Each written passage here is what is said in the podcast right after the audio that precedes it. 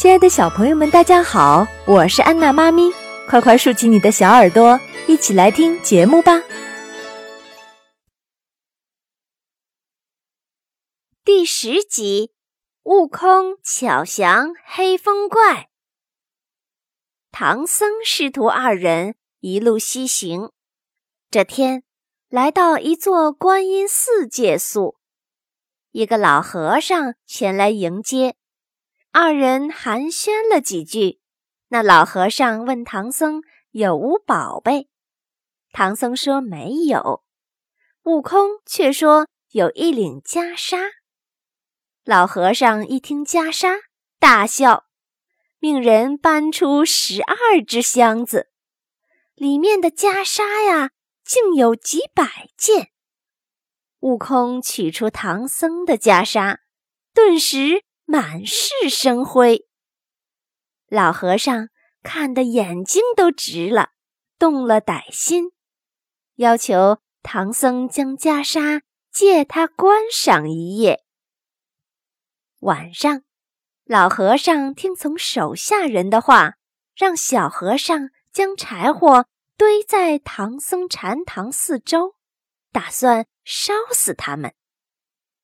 悟空变成一只蜜蜂飞出去，见此情况有了主意。悟空翻到了南天门，去找广目天王借来避火罩。悟空用避火罩护住师傅住的禅房。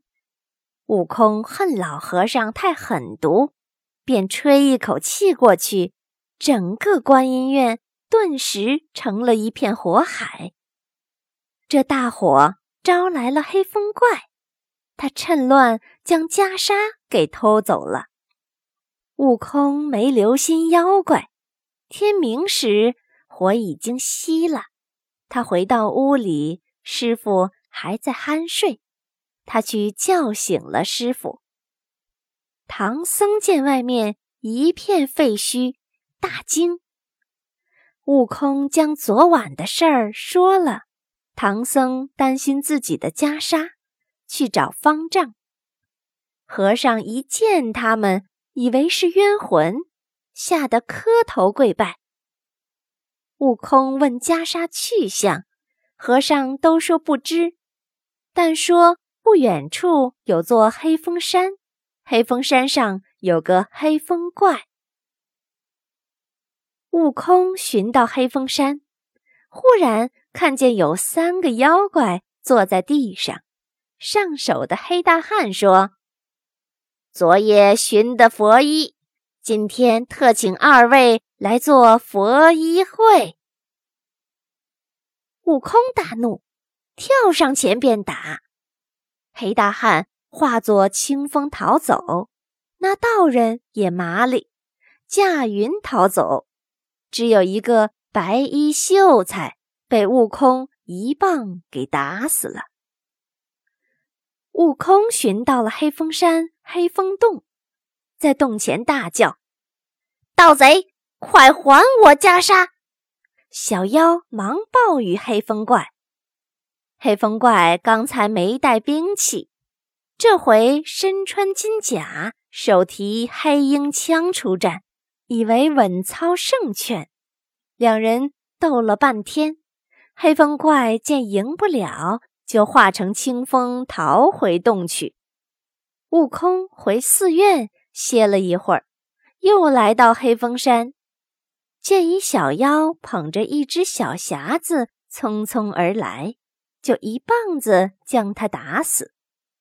悟空看见匣子里装的是黑风怪邀请观音院老和尚讲道的请柬，这才知道。老和尚与黑风怪早有勾结，就心生一计，变成老和尚的模样，来到了黑风洞。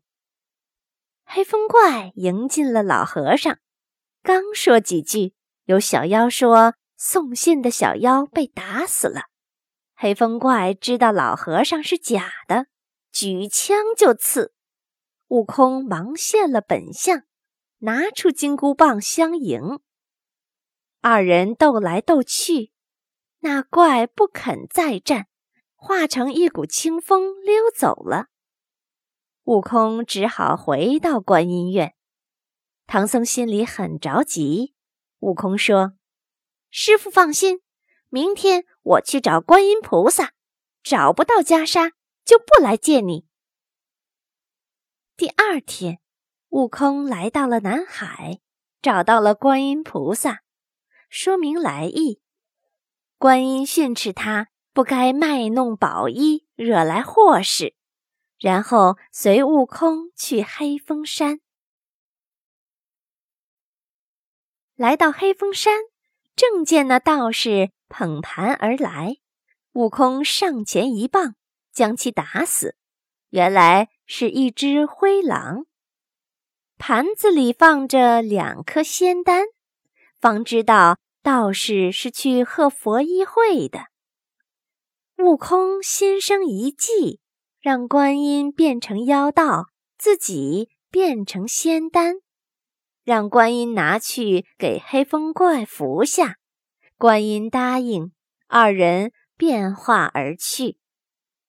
观音来到了黑风洞中，请黑风怪吃仙丹，黑风怪十分高兴。谁知这仙丹不等他嚼，竟自己滑下肚去。悟空一进黑风怪的肚中。就东一脚西一拳的动起手来，那黑风怪疼得满地打滚儿。观音现出原身，喝令他交出佛衣。观音接过佛衣后，将一个小箍套在了他的头上，那怪物便化作一只黑熊。观音将袈裟交给悟空，带黑熊回去了。悟空一把火将洞给烧了。第二天，他们别了观音院，向西而去。欢迎下载喜马拉雅手机客户端，添加安娜妈咪早教公益播读加微账号，收听节目。